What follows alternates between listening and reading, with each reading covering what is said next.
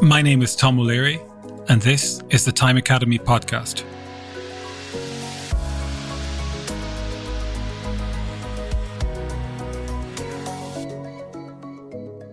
Today, we are talking about how our past experience may be affecting what we are accomplishing now and will accomplish in the future.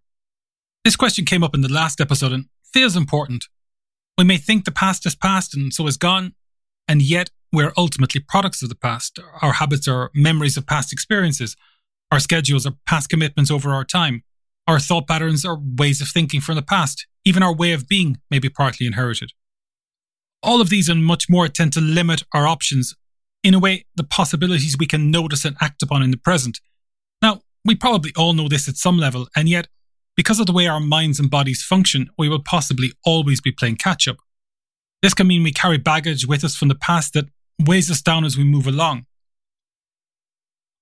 You may have heard the Zen koan or parable entitled Muddy Road, often used in mindfulness teaching, of two monks traveling along a muddy road during a rainstorm. As they move along, they meet a beautiful girl who is unable to cross a swollen stream. So, one of the monks, Tanzan, picks her up and carries her across. The other monk, Ekido, said nothing, can't stop thinking about it. Finally, when they reached their destination that evening, he could no longer contain himself, so he said, Tanzan, you know monks are forbidden from touching females, especially young and beautiful ones. Why did you do it? And Tanzan replied, I left the girl at the stream. Are you still carrying her? So, the invitation for all of us is this What might I still be carrying that is weighing me down? Just becoming aware of this can be really helpful.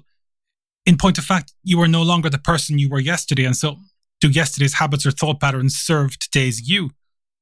Most of the time, we don't notice how we change day to day because it may be obviously subtle, but every interaction during the day is an opportunity to learn and to ask, what am I doing or being that no longer suits me? It can be much easier to notice this when our environment changes. I experienced this when I lived in Spain. When my family and I travelled back from Ireland, it was almost like saying goodbye to our old selves a lot of our habits and ways of being just didn't travel with us. Moving from 15 Celsius to circa 35 Celsius, 60 Fahrenheit to not far off 100 Fahrenheit can do that to you. When and how you sleep, what and when you eat, when and how you exercise, how you work, how you think about the world, even your expectations of people.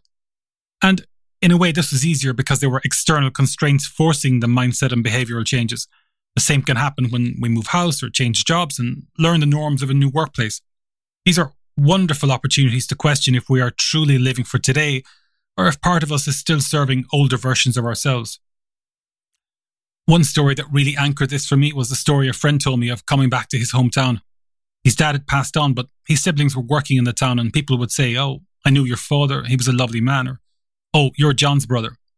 He found himself weighed down by a desire to please a dead father and uphold the values of family honour and respectability he had been raised on.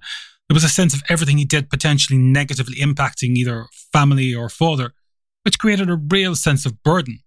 Now, I've had similar experiences of not wanting to disappoint dead parents, and yet it did me little good. If anything, it held me back from seeing and taking opportunities, so I realised it was time to set that particular rock down. As a result, I now travel more lightly. And yet, the paradox is that we can harness the power of the past, which lies partly in the power of repetition, to protect ourselves from the same past by building a practice of continually asking ourselves, how might we travel more lightly? This is what coach and thinker Marshall Goldsmith calls, what got you here won't get you there. What got you here won't get you there. So, to perhaps inspire you as you explore this, I'd like to leave you with a closing question. Am I creating a new future or just replaying the past? Am I creating a new future or just replaying the past? Thanks for listening to the Time Academy podcast. I hope this has offered you a slightly different perspective. If you find it helpful, please share. I'd also love to get your feedback and hear your story, so please feel free to email me.